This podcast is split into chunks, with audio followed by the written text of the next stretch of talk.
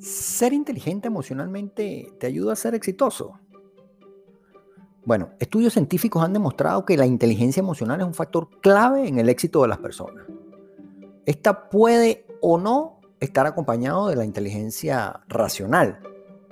Sin embargo, como todo en la vida, el balance es fundamental. Y si queremos ser personas por encima del promedio y lograr resultados positivos, pues debemos prestar especial atención a este tipo de inteligencia, que es bastante difícil de medir, por cierto, pero fácil de identificar.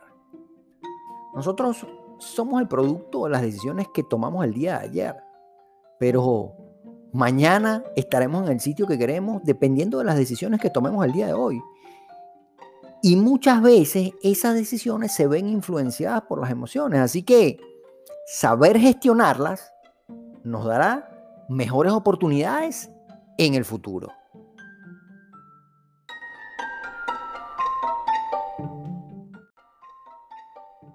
Hola, mi nombre es Sergio Negri, coach de liderazgo y crecimiento personal. Bienvenidos a este espacio, líder de hoy, donde compartiremos de manera fácil, sencilla y práctica todo lo que necesitas para ser un mejor líder, pero sobre todo, un mejor ser humano.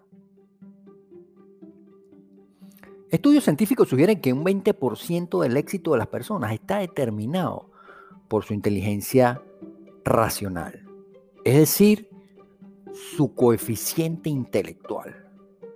Esto está basado en las capacidades que tengamos para ejecutar ciertos procesos mentales y se puede medir. Como dije anteriormente, eso se hace con diferentes tests, diferentes exámenes, que va a arrojar como resultado eso que todos conocemos como coeficiente intelectual. Ahora, esto no quiere decir para nada que el otro, otro 80% restante podamos o debamos atribuirlo a la inteligencia emocional. No, no, no, no, para nada estoy queriendo decir eso. Eh, hay muchos otros factores que determinan el éxito uh, de una persona, por ejemplo, su, entorno de crecimiento, su nivel socioeconómico, uh, las condiciones bajo las cuales que se desarrolla, el temperamento, entre otras.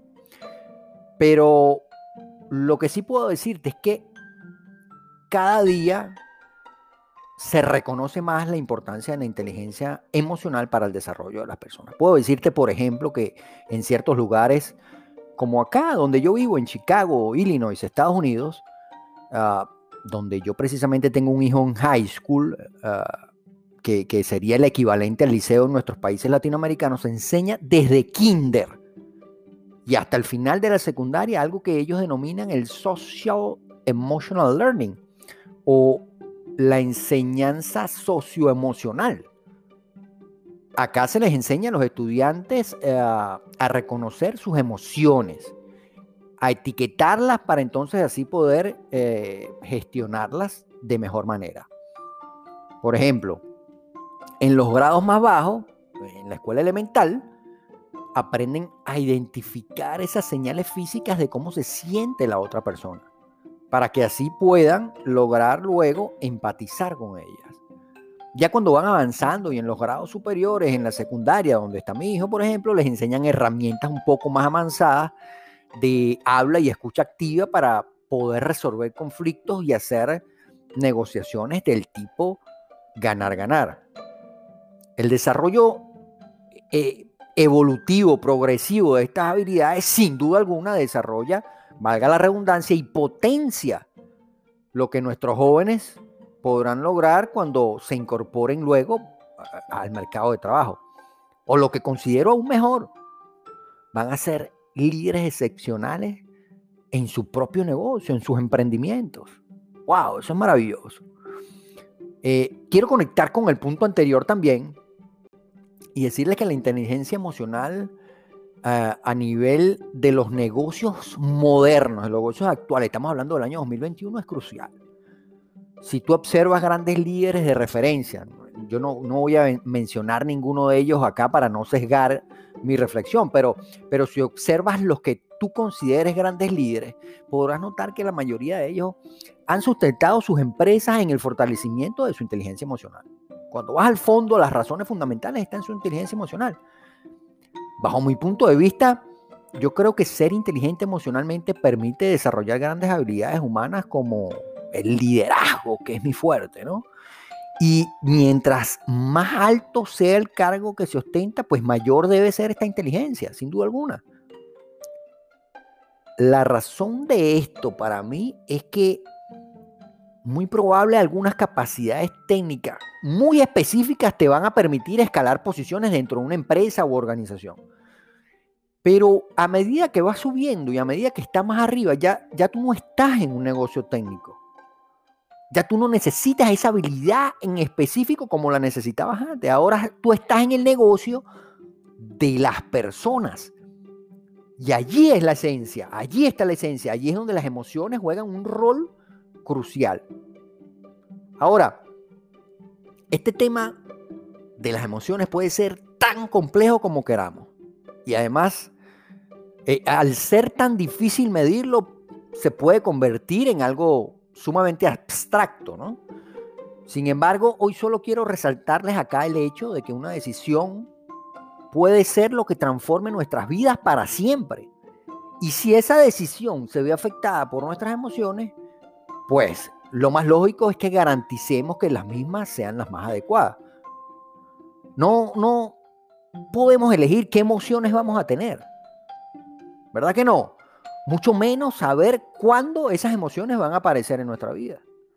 Pero lo que sí podemos hacer, donde sí podemos influir, es en el tiempo que esas emociones están presentes en nosotros. Eso, eso es lo que va a determinar, ahí está la clave para determinar si esas emociones son provechosas o no. Yo particularmente creo en el balance.